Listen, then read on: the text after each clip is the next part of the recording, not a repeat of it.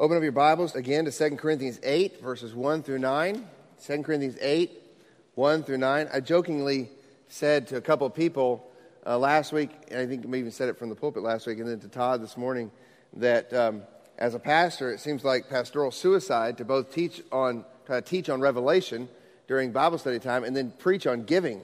Um, I mean, it's just, you don't do that, right? So if we get through this, this month, guess what? It is clear sailing from here for Harbin's Community Baptist Church. But actually, after I thought about it, and, and part of the reason I chose those, um, the song that we, we first sang and then the, the passage from Revelation is, is that this, if we do have a good view of the end, and that is that we belong to a God who reigns and rules and is victorious, and we have an inheritance that is amazing and astounding and beyond all imagination, it should cause us to be better stewards of our financial resources now. So open up your Bible to 2 Corinthians 8, verses 1 through 9. This is our third sermon on this short little series on financial stewardship called Gospel Centered Giving. After Easter, we'll return to our verse by verse walk through the earthly life and ministry of Jesus. Now, this little series here was birthed simply out of a desire to see us, all of us, myself included, grow in our understanding of how we as believers handle our material resources. It, was birthed, I think, out of, a, of an understanding that I think this is an area of spiritual growth that our church needs to grow in. It's an area of maturity. And, and it would be pastoral negligence just to ignore areas of maturity that we need to grow in. So, with that in mind, we're doing this little mini series and we'll conclude the series next Sunday. But today we'll be zeroing in primarily on verses 5 through 9 of this passage today. But we're going to read the whole passage to make sure we get the context. Um, so go ahead and stand if you would as we read 2 Corinthians 8, beginning in verse 1. And this is the Word of God, and we believe it's in the infallible, inerrant Word of God, and that's why we stand in the honor of reading it. Verse 1. We want you to know, brothers, about the grace of God that has been given among the churches of Macedonia. For in a severe test of affliction, their abundance of joy and their extreme poverty have overflowed in a wealth of generosity on their part. For they gave according to their means, as I can testify, and beyond their means of their own accord, begging us earnestly for the favor of taking part in the relief of the saints. And this, not as we expected, but they gave themselves first to the Lord, and then by the will of God to us Accordingly, we urge Titus that as he had started, so he should complete among you this act of grace. But as you excel in everything, in faith and speech and knowledge and all earnestness, and in our love for you, see that you excel in this act of grace also. I say this not as a command, but to prove by the earnestness of others that your love also is genuine. For you know the grace of our Lord Jesus Christ that though he was rich, yet for your sake he became poor, so that you by his poverty might become rich. Let's pray. Heavenly Father, every time I read verse 9, I just that that just sums it all up. All of our giving, all of our the way we handle our financial resources has to be centered on that last verse. So God, this morning as we come to the text and we go back and we try to continue to look at different aspects of, of the giving that was both demonstrated in the Macedonian church and encouraged in the Corinthian church. I pray, Father, that you would give us receptive hearts. So give us ears to hear and give me a mouth to speak your word accurately. We ask all this in Jesus' name. Amen. Please be seated. Certainly, one of the most powerful movies I remember from my early adulthood uh, when I was in college was the movie Schindler's List. Many of you, you probably saw it. Uh, it's too graphic and intense of a movie, I know, for most, if not all, the children in the room. But in that movie, in that powerful movie, uh, which, is, which is a movie that recalls the life of Oskar Schindler, and if you remember who Oskar Schindler was, he was this German entrepreneur he, um, he actually bought a couple of different factories, and originally his intent was just to make money. He stocked those factories full of workers that were, that were Jews. And, but as the war progressed in Nazi Germany, and actually this was in Poland where this was happening, as the war progressed and the Jews were being taken off to, to death camps, Oskar Schindler began to use his factories as a means of protecting his workers and tried to get more Jews into his factories so they could work in the factory and therefore be protected from the Nazis. And Schindler used a lot of his money and a lot of his resources to not only get Jews into the factory, but then to bribe German officials and pay them off to keep them away from his workers. And in the end, he lost everything. He lost all of his wealth in his attempt to protect the Jewish people. But there's a scene at the end of the movie where the war has concluded and he's standing there around all these people that he has helped to save and he's saying goodbye to them and he begins to be overcome with, with grief.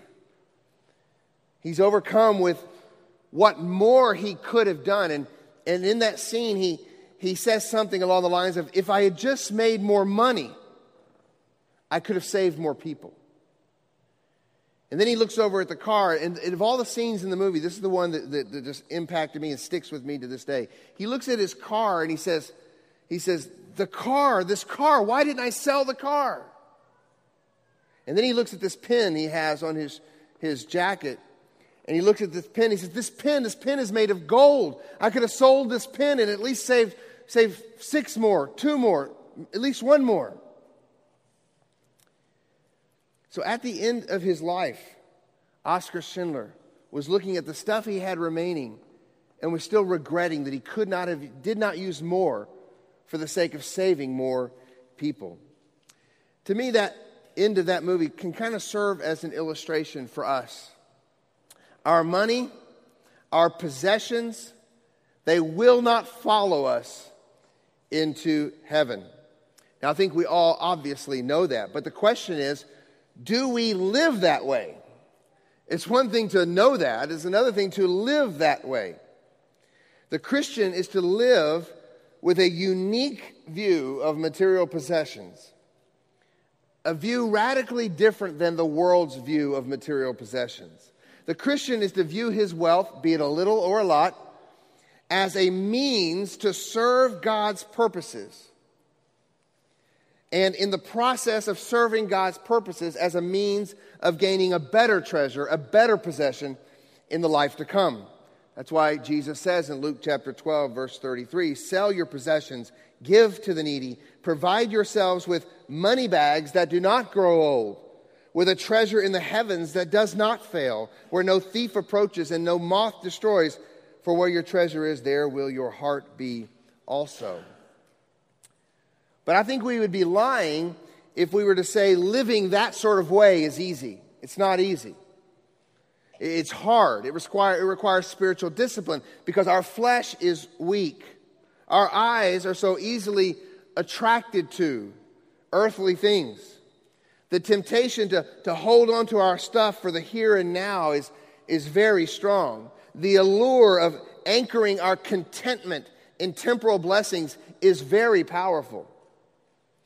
And yes, we are to enjoy the good things God gives us here and now, but we are not to enjoy them more than we enjoy God. And therefore, we do not anchor our contentment in them, but we hold them loosely, always being ready to give them up for God's purposes, for we are only stewards. So, to help us, to help us shock us out of our sinful impulses when it comes to material possessions, the Bible says all kinds of startling things about money, including this passage in James, which is written to the church believers. James 5, verse 1 says, Come now, you rich, weep and howl for the miseries that are coming upon you. Your riches have rotted, your, and your garments are moth eaten. Your gold and silver have corroded, and the corrosion, listen to this, will be evidence against you and will eat your flesh like fire you have laid up treasure in the last days. Now, I believe probably James is writing to those who proclaim to be believers, but the way they handle their wealth is evidence that they're not believers, because this is pretty strong language here. But still, it was written to the church, and so it's written to us, and it should shock us when we hear verses like this. Hebrews 9:27 says it's appointed for man to die once and after that comes judgment. The moment we breathe our last like Oskar Schindler we will be out of time. And according to James 5, our resources that we didn't use for God's kingdom purposes will testify against us. There'll be a testimony against us, like Oskar Schindler's car. And so, the question I hope that hangs in the air this morning is this Will we be looking at our life and our stuff from the other side of eternity, wishing we had used it more wisely, more sacrificially, more intentionally for God's kingdom? What earthly treasures will we have sought and kept at the expense of heavenly treasures? You see, in this room today, every, and every single person on this planet is either traveling away from our treasure or traveling toward it. We are either cherishing earthly treasure, and day by day, as death draws near, we are traveling away from our treasure. Or we are accumulating and desiring heavenly treasure, and day by day, as death draws near, we are moving toward our treasure. So everybody in this room is either moving away from your treasure or you're moving toward your treasure. So this series is designed to make us the latter of that group people that are moving toward their treasure. And so, my desire is that God stir up a heart of gracious generosity in our church and in each one of us individually by fixing our eyes on the things of heaven and not on the things of earth. Now, as I mentioned earlier, today we're going to primarily focus on verses 5 through 9, but we need to recap a little bit. We know that Paul has been stirred by God to take a collection for the Jerusalem church which is impoverished, has fallen upon very hard times due to persecution and other reasons. And we, we went over a lot of that the first week we studied this. And so he's challenged the Gentile churches, the churches that he has primarily been involved in planting.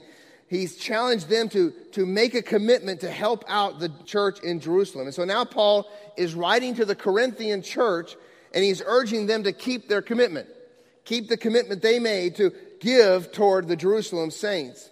And so he wants to stir them up by showing them the example of the Macedonian churches who had given generously despite being in, in very dire straits themselves. So the first week we studied verses 1 through 2, and we saw that the Macedonian giving was grace enabled. Grace enabled. So I was bringing these up to remind us. So the first week it was grace enabled, and we see in verse 1 we want you to know, brothers, about the grace of God that has been given among the churches of Macedonia. Okay?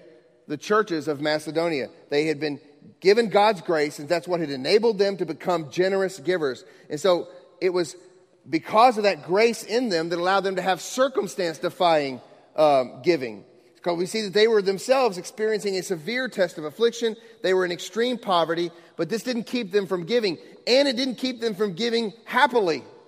For we see also that their giving was joy fueled. So it was grace enabled, circumstance defying. It was joy fueled because it says here that, that, that, they had an abundance of joy, and all this was, was adding together to overflow in a wealth of generosity, which means that it was also open handed giving. It was grace enabled, circumstance defying, joy fueled, and open handed giving.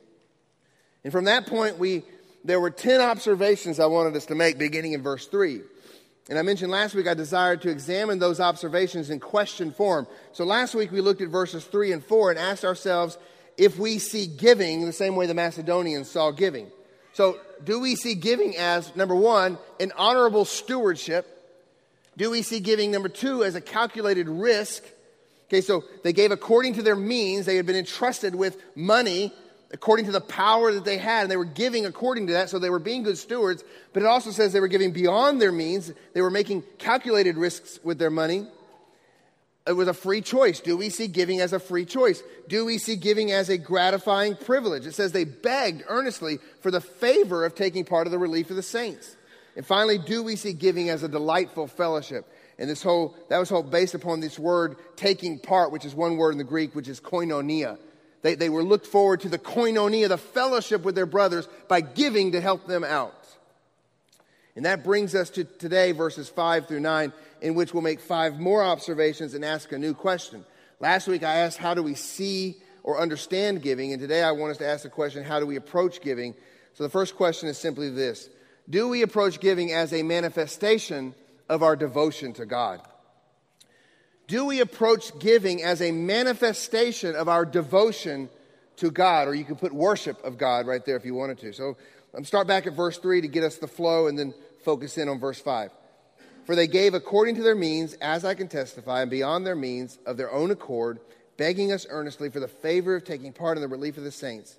And this, not as we expected, but they gave themselves first to the Lord. They gave themselves first to the Lord. So the, the astonishing generosity of the Macedonians, first of all, it was not what Paul had expected. The Macedonians had exceeded what Paul and his team had, had hoped that they would be able to give. So it was literally a shocking generosity.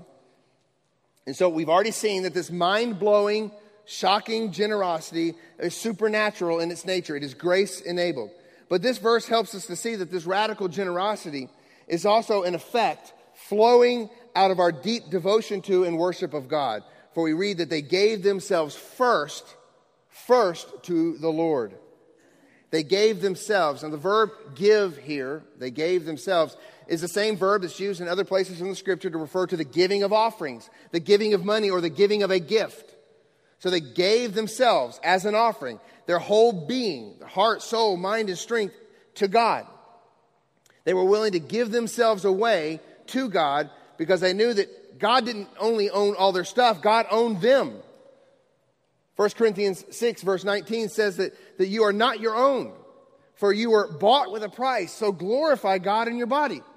If we know that we're not our own, that we were purchased for a price, then, then we are the kind of people that should be willing to give ourselves away. You see, their generosity with their material possessions wasn't something added on to their devotion to God, it was an upshot of that devotion. For it says here that they gave themselves to God first. And that's what we must do.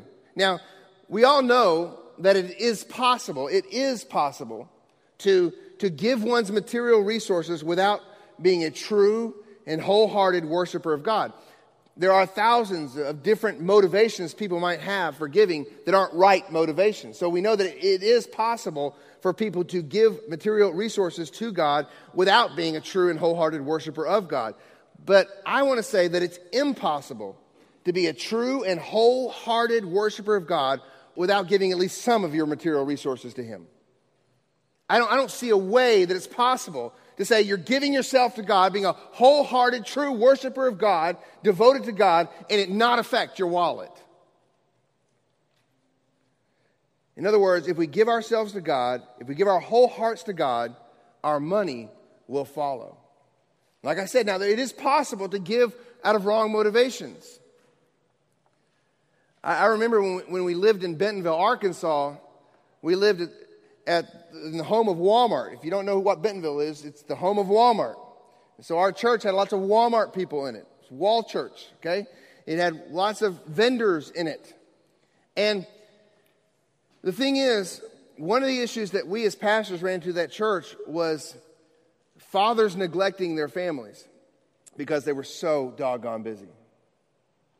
It was one of the issues that, that was in the church. And, and I remember our pastor at that church at the time telling a story about a father, and I don't know who it was in the church. His family was falling apart. And when he was going through counseling with the pastor, he said, I don't know what the problem is. I give my family everything. I give them everything. And he talked about how he brought gifts. Every time he went on a business trip, he'd bring elaborate gifts back home gifts from China, gifts from all over the world for his kids. They had all kinds of stuff. And the money he was making in the process was providing them a wonderful living. They had an awesome house, and, and he just didn't get it. He was giving his family stuff. But as the pastor pointed out to him, he wasn't giving them himself at all. That's the temptation that falls upon many, many men in our culture. And so it is possible to give stuff to God as well and not give him your heart, not give him your whole self. But what does it mean to give yourself to God? You know, that can become one of these biblical phrases that, that becomes very vague and nebulous that we Christians like to repeat. Oh, just give yourself to God, man. Just give yourself to God. Just give yourself to God. What does it mean, though, to give yourself to God? We, we got to put, put feet on the phrase. We got to make it concrete here. So we need to ground this phrase in something. And so I think we need to go to Romans chapter 12, verse 1. Here we see a similar expression that the Apostle Paul uses in Romans 12. He says this in verse 1 I appeal to you, therefore, brothers, by the mercies of God, to present your bodies as living sacrifices, holy and acceptable to God, which is your spiritual worship. This is what it means to give oneself to God, to, to present your body as a living sacrifice, holy and acceptable to God, which is your spiritual worship. It's your devotion to God to give Him yourself as a spiritual sacrifice. I think this is what the Macedonians had done. In view of or empowered by the grace of God, God's mercies, they had in true devotion and in true worship given themselves first to God by presenting themselves as living sacrifices. But still, the question begs how does one do that? How does one make himself or herself a living sacrifice to God? Well, we need to keep on reading in Romans. So let's look at verse 2. Romans 12, verse 2. Do not be conformed to this world, but be transformed by the renewal of your mind, that by testing you may discern what is the will of God, what is good and acceptable and perfect. And then in the rest of that chapter in Romans 12, Paul goes on to give us a bunch of very practical, ethical uh, uh, examples in Romans 12 of, of what the good and perfect, acceptable will of God is. So we give ourselves to God as living sacrifices by, number one, not being conformed to the world, and number two, by being transformed through the renewal of our minds. Minds that, that therefore know and desire to do God's will. But still, we ask the question how does that happen then? Well, renewal of the mind is an inward work of the Holy Spirit, and the tool the Holy Spirit uses to renew the mind is what? The Word. The Spirit operates through His Spirit inspired Word. The Bible is the means of grace that God uses to transform us. So we read in Psalm 1, verse 1 Blessed is the man who walks not in the counsel of the wicked, nor stands in the way of sinners, nor sits in the seat of scoffers. That's not being conformed to this world. Blessed is the man who's not going to have his mind and, and his thoughts and his heart shaped by this world. Blessed is he. And then verse 2 But his delight is in the law of the Lord, and on his law he meditates day and night. He is like a tree planted by streams of water that yields fruit in its season, and its leaf does not wither. In all that he does, he prospers. That's the renewal. Renewal that we're looking for. So the question how do we, like the Macedonians, give ourselves to God first? The answer is we ingest this book. We must hear it. We must read it. We must study it. We must memorize it. We must meditate upon it. That's what makes us into people who give themselves to God. And that's what transforms the way we look at our material wealth. And for that matter, the way we look at our whole lives. Matter of fact, this book, when that happens, becomes a greater treasure itself. Psalm 119, 162. I rejoice at your word like one who finds great spoil. Is that how, is that how excited you are about the word? Do you rejoice like one who's found great spoil? I mean, let's just, let's imagine that tomorrow you're outside getting ready to plant flowers for spring and clank, you find something. And it's a big old treasure box. And it's got lots of stuff in it lots of money in it, plenty of money to keep you comfortable for the rest of your life. Right now, as I'm putting that image in your mind, are you saying, Yeah, I wish that would happen? Do you desire that more than you desire this? Because this is a greater treasure and it sits on so many people's shelves with dust on top of it. It's buried under other dirt, the dirt of our neglect. Do we treasure this book the way Psalm 119, 162 tells us we should. So when we walk up here during our response time and we put something in that box, we need to ask ourselves whether or not we have put ourselves in that box first.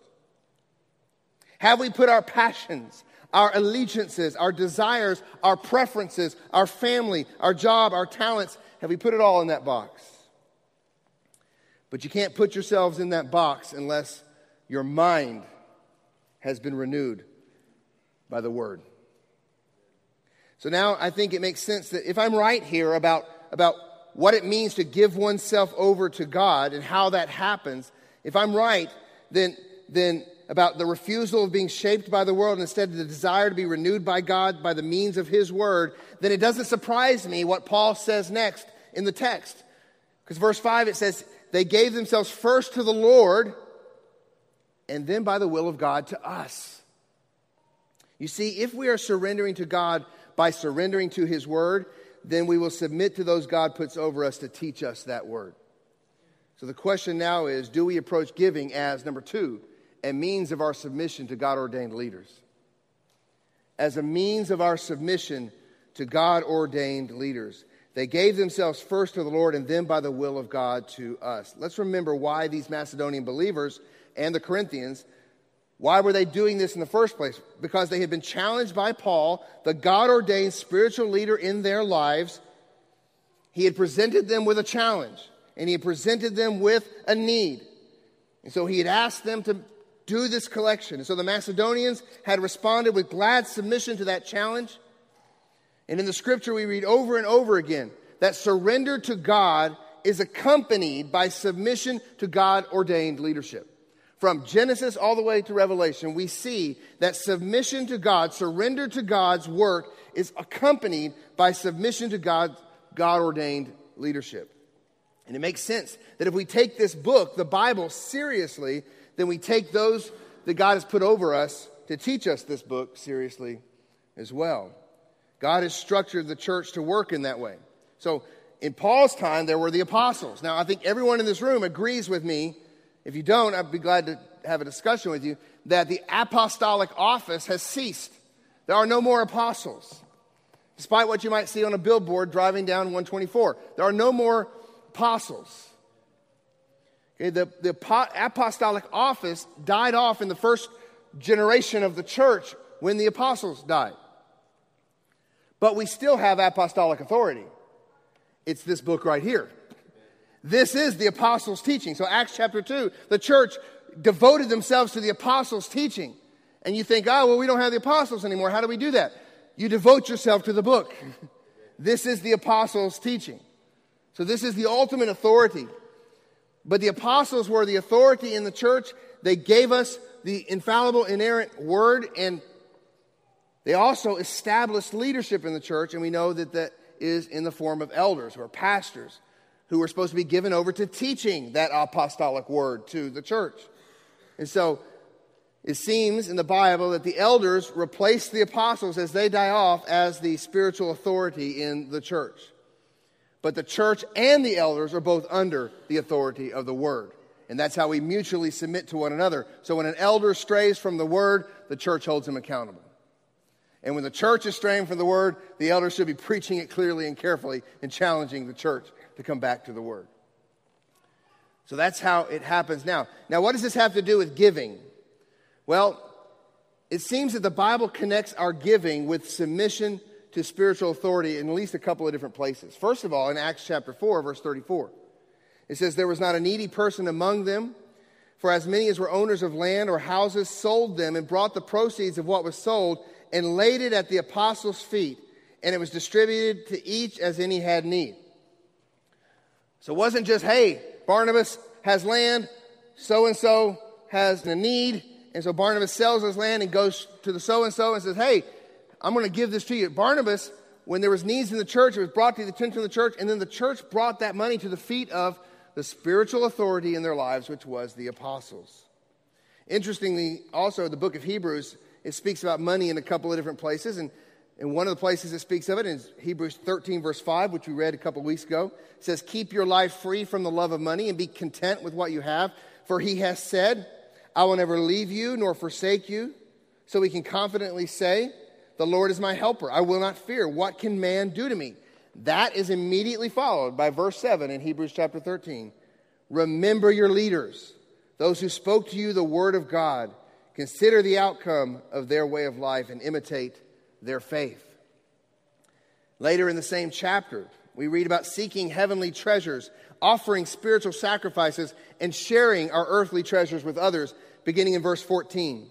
says this For here we have no lasting city, but we seek a city that is to come. Through him, then, let us continually offer up sacrifice of praise to God, that is, the fruit of lips that acknowledge his name. Do not neglect to do good and to share what you have, for such sacrifices are pleasing to God. And after that, immediately after that, we read verse 17, which says, Obey your leaders and submit to them. For they are keeping watch over your souls as those who will have to give an account. Let them do this with joy and not with groaning, for that would be of no advantage to you. So, why do we see what apparently is some sort of close association between submission to leaders and the handling of our money? Well, the first is for very practical reasons. Someone had to administrate and decide how the financial gifts that were given to the church were to be used and distributed. So we're not surprised to see that even in today's text, Okay, Paul sends one of the elders to the Corinthians. It says in verse 6, accordingly, meaning because those given over to God also submit to leaders, God's leaders, accordingly, we urge Titus that as he had started, so he should complete among you this act of grace. So he's sending Titus to help make sure it happens. So, from a very practical standpoint, it makes sense that giving involves submission to God ordained leadership. But secondly, there's a deeper spiritual reason we need to remember that giving, just like everything else in our lives, needs to be shaped by and directed by the truth of God's word. And God gives the church elders so that they can teach that truth to the church. The love of money is perhaps one of the strongest strongholds in the sinful heart, and therefore it should be no surprise that giving is one of the areas we, in our flesh, are likely to least desire accountability or instruction. We don't want accountability about our money. We don't want instruction about our money. We don't want to hear it because the love of money is such a powerful thing in the human heart. Therefore, God seems to specifically tie how we use our money to submission to spiritual leadership because we so desperately need it. But elders in the church lead not only by the authority of the word, but as we saw in Hebrews 13 7, they also lead by example. So in Acts chapter 20, the Apostle Paul is challenging the Ephesian elders to be alert, to teach well. And then he says this in verse 35 In all things I have shown you that by working hard in this way, we must help the weak and remember the words of the, of the Lord Jesus, how he himself said, It is more blessed to give than to receive. He's speaking to the elders there. And so, elders are to lead the way in generous giving. This is why we are told that elders must not be greedy for gain and not lovers of money, nor should they post ads on Facebook trying to buy $65 million planes. It's a scary thing, but the church will usually end up looking like its leaders. It's scary for me. And you're probably looking up here saying, Steve, it's scary for us too. All right? It's a scary thing. But the way God has structured things, the church will usually end up looking like its leaders. That's why my exhortations on giving have started in my own home. It starts with my family. It starts with me. Everything I've preached the last two weeks and this week, I've preached to myself first. So, submission to God ordained authority in the church is not only practical, it's spiritual, it's for the maturity of the body. Paul's words in Colossians 1:28 should be the heartbeat of every pastor. It says this, "Him we proclaim, warning everyone and teaching everyone with all wisdom that we may present everyone mature in Christ." I'll be honest. That's why I'm doing this series. Because I saw an area where I did not think our church was mature, and so I stepped into a series I did not want to step into so that we will all grow in this area. So that when I stand before the throne of grace being judged at a much stricter judgment than anyone out there who's not a teacher, when I stand before that throne, I can say, Lord, I tried to pursue maturity in this area. I tried to not neglect the maturity of our church in this area. So that brings me to the next question this morning Do we approach giving, number three, as a mark of our maturation in God's grace? A mark of our maturation in God's grace. Look at verse 7. But as you excel in everything, in faith and speech and knowledge, in all earnestness, and in our love for you, see that you excel in this act of grace also. There's that phrase again, act of grace. We saw it also in verse 6. We're reminded that generosity is on display in the Macedonian churches and it's desired from the Corinthian churches. That generosity is from is a product of God's grace in them, and it's also an act of God's grace being mediated through them. So, as I said last week, we can either be bowls or pipes. And as God pours His grace into us, we can be pouring it out to others. Or we can be a bowl that just sits there and absorbs and eventually gets stagnant. You see, we are not only stewards of our money, but we are stewards of grace in a sense. Grace poured into us should be poured out. Now, Paul says here, see that you excel. This word excel means that you abound or grow or increase or mature. And that's why I use the word mature. That you mature, grow in grace and knowledge of our Lord Jesus Christ is what Peter tells us in 1 Peter 3:18. So this act of grace is generous and sacrificial giving from the churches to others. And so this generous giving is listed with other areas of the Christian life in which we're expected to grow and mature. So he mentions in faith, in speech, in knowledge, in all earnestness, and in our love for you. Apparently, the Corinthians have been growing in these areas, according to Paul. Faith. Okay, our faith should be increasing as we mature in Christ. It should be increasing. Second Thessalonians 1 3, we ought always to give thanks to God for you, brothers, as is right, because your faith is growing abundantly. Speech. Okay, this probably refers to the proclamation of the word, which, which likewise should be growing in any church. It should be growing in our own lives individually. We should be able to share the word and proclaim the word to others. Romans 15, 14. I myself am satisfied about you, my brothers, that you yourselves are full of goodness, filled with all knowledge, and able to instruct one another. So, this speech, this instructing of one another, that should be increasing in our church. A church that's growing in maturity should be producing teachers, preachers,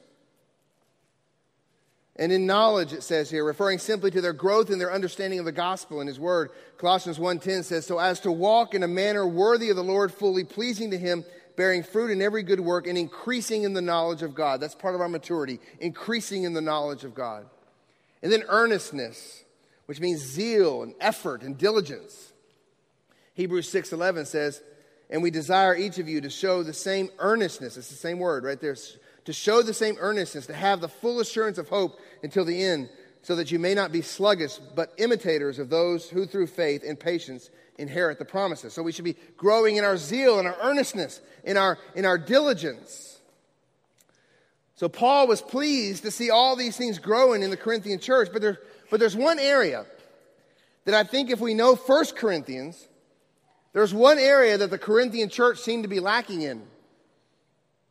The Corinthian church seemed to be, at least in the first letter written to the Corinthians, lacking in the area of love.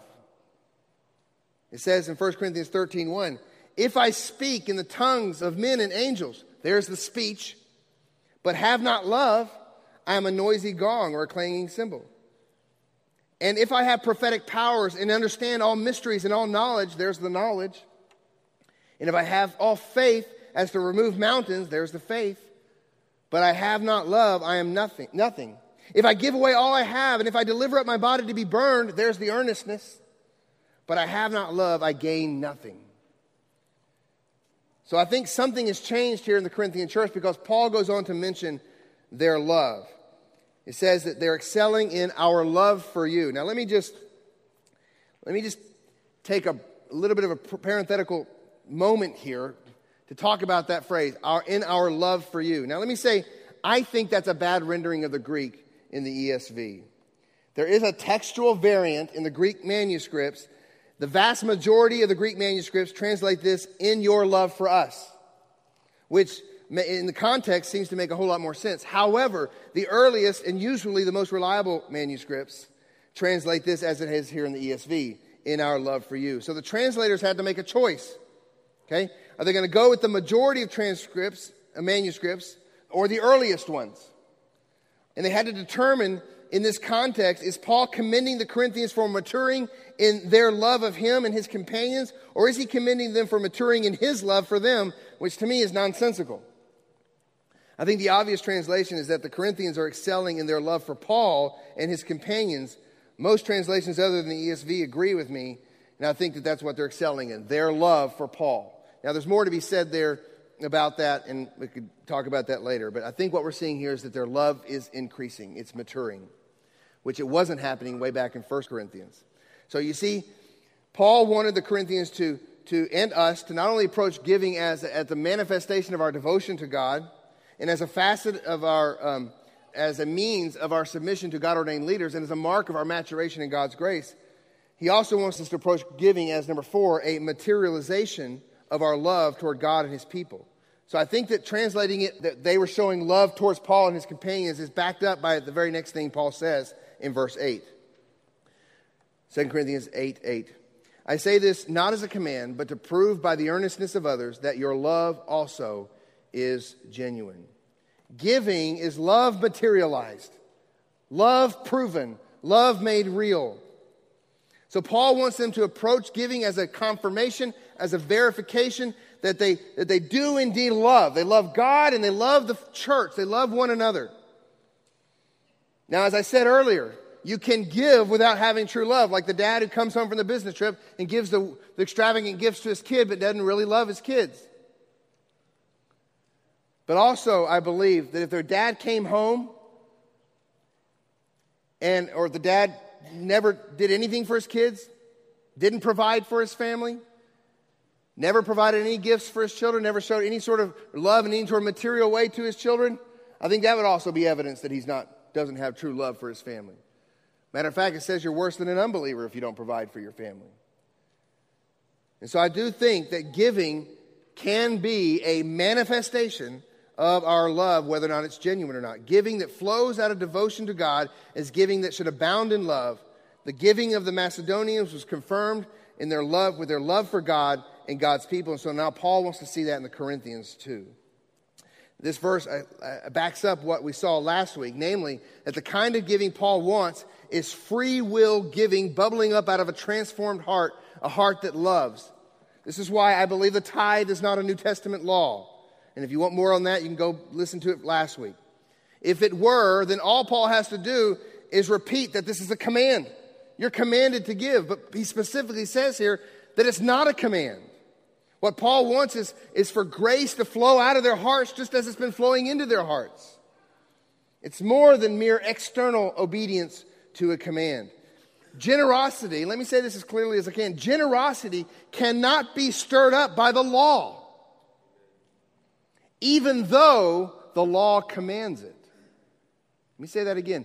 Generosity cannot be stirred up by the law, even though the law commands it. Deuteronomy 15:10. You shall give to him freely, and your heart shall not be grudging when you give to him. Because for this the Lord your God will bless you in all your work and in all that you undertake. For there will never cease to be poor in the land. Therefore I command you, you shall open wide your hand to your brother, to the needy, and to the poor in your land. The law commands free, happy, generous giving, but the law gives no power to make it happen. The law could only show us what we should do, it couldn't actually produce it in the heart. It's like a parent. You got kids, they get into a fight, you take, tell this kid, tell your sister you're sorry. That's a command. Tell your sister you're sorry. And the child usually goes, I'm sorry. You cannot make the heart truly be sorry. You can command it to say it's sorry, but only a heart, a heart change needs to happen in the child for genuine sorrow to be there. The same thing. The law doesn't change the heart. The law points us to the gospel. The law points us to Christ. The law points us to the only thing that can change the heart, and that is a renewed heart, the Holy Spirit coming in, making the heart new, and writing the law on our hearts, and now giving us the desire to give freely, generously, openly, like we were commanded to. Only the gospel makes it happen. That's why this is gospel centered giving, not command centered giving. If I wanted to do a series on command centered giving, it'd be real simple. I'd go to Malachi chapter 3, say 10%, we're done. Do it. It's not that simple in the New Testament because now it's flowing out of a heart that's bursting with affection for God and for God's people, and therefore it's a heart that no longer wants to hold on to the things of this world. I can't command that. I can preach it with passion and loud and yell it, whisper it. I don't care. I can't command that. That's a Holy Spirit work in the heart. So hopefully the law will convict and the Holy Spirit will change the heart. I love this poem. It's commonly attributed to John Bunyan, but he probably isn't the original author of it. He says, Run, John, and work, the law commands, yet finds me neither feet nor hands. But sweeter news the gospel brings, it bids me fly and lends me wings. Let me say it again. Run, John, and work, the law commands, yet finds me neither feet nor hands. But sweeter news the gospel brings, it bids me fly and lends me wings. So Deuteronomy 15 says, Give willingly, give generously, give open handedly, but the law provides us with no capacity to carry that out it leaves us wanting. So then comes the gospel, the gospel of Jesus Christ, and we're given new hearts and thus the ability to carry out what the law commands. So you see, it is not about the law, it's not about a tithe, it's about grace and gospel. It's about transformed hearts and renewed minds that now desire to give and to give freely out of genuine love for God and man. And that's what I want for me, and that's what I want for you. So we see it again New Testament giving is radically gospel centered, which brings me to the last point. And this is, we'll spend our whole next week really on this point. Do we approach giving as a mirroring of the gospel of our God and Savior, Jesus Christ? Because verse 9 says that our main motivation is the gospel. Does, is our giving, when you come up here and you put something in this, are you thinking gospel? Are you thinking about verse 9? I'm freely giving this up because he gave himself up for me. I, I don't think I'm just speaking for me. Usually it's part of our routine. We put it at the end of the service. And you walk up here, you fold the check, and you drop it in, and you walk back, and you go sit back down, and you mumble for the rest of the song. I don't think we're thinking gospel. When we do, it changes everything. I think when we think gospel, it makes us look at that little check and wonder how many more zeros we should add to it. Because we can't give enough. We can't give enough to mirror the gospel. we can't even come close. Verse 9, for you know the grace of our Lord Jesus Christ, that though he was rich, yet for your sake he became poor, so that you by his poverty might become rich. So we're going to spend all next week on that verse. What a perfect verse for the beginning of Holy Week. Wonderful, wonderful text. So that's where we're going to end today. For now, let us see this morning that Paul anchors his appeal for generous giving in the gospel.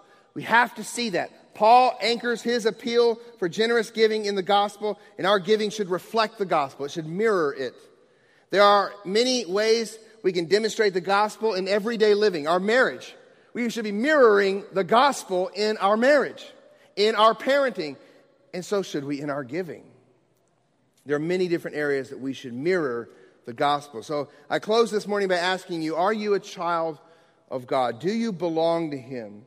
You can't say, you can't do any of the things we've talked about this morning without being internally transformed by God's grace through the gospel. You must be born again. If you haven't been born again, you are still John trying to do what the law commands, yet without feet or hands. Oh, I entreat you this morning, if you're not a believer, to submit to Christ. Give yourself to Him this morning. And if He is at work in you, you will do it. Our God is not primarily interested in your money or your stuff, He wants you. The other stuff will come, and your desire for those things will be transformed. But first, give yourself to God.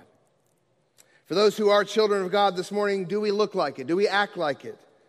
Does our giving reflect the gospel? Is it serving others? Is it surrendered to God? Is it submissive to God's will? And is it sacrificial? We don't want to come to the end of our earthly journey with deep regret, thinking, I could have done more. This car, this house, this money, I could have done more. Remember, friends, we are pilgrims. This is not our home, and pilgrims travel light. Let's pray.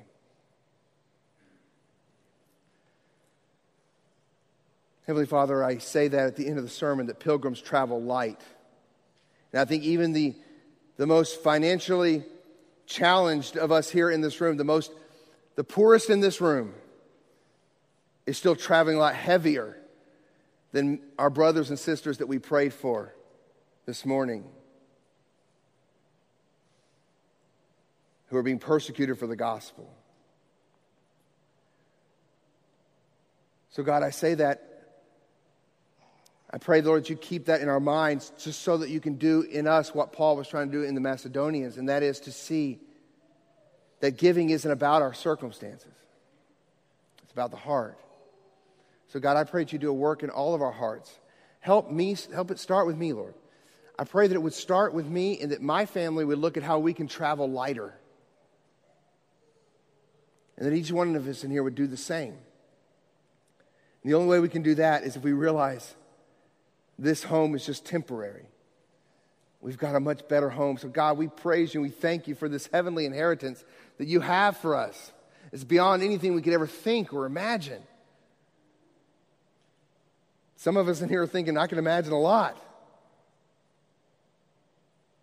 But God, help us to see the greatest treasure that we're going to have being in heaven is simply being with you, seeing our Savior, worshiping with uninhibited worship, singing songs so much better than the songs we sang this morning. That song, Revelation song. I, I, when we actually start singing those words when we're in heaven, I know it's going to sound a lot better. Father, I just thank you for what we have coming. So, God, help us to desire that, to look forward to that, to look at our earthly stuff as simply stuff that is given to us for the purpose of using for your kingdom. And if we'll let go of it and use it for your kingdom, then we can look forward to much greater things in the future. So, God, help our motives to be right. That we do this because we love you and we love one another. We love you with all heart, soul, mind, and strength. We've given ourselves over to you. And we love our neighbors as ourselves. So, Father, I pray that you would just continue to work on our hearts and prepare us for next week. I pray that you would take every single member that's here this morning, every person in this room this morning, I pray they would meditate upon 2 Corinthians 8, verse 9, this whole week, and just marinate in that word. Think about that text. So, God, I pray that that would be so heavy on our hearts this week that we come back next week and just enjoy the feast that is your word. One little verse. What a feast in that verse. So, God, I pray this for all of us, myself included. And now, Lord, as we close and we're going to sing about your greatness, Father, help us to see that you're so great and what you have for us because we're your children is so great that everything else just sort of fades away. It all grows dim in the light of your goodness and your glory and your majesty. So, Lord, we thank you and thank you for this time to gather this morning. We pray in Jesus' name. Amen.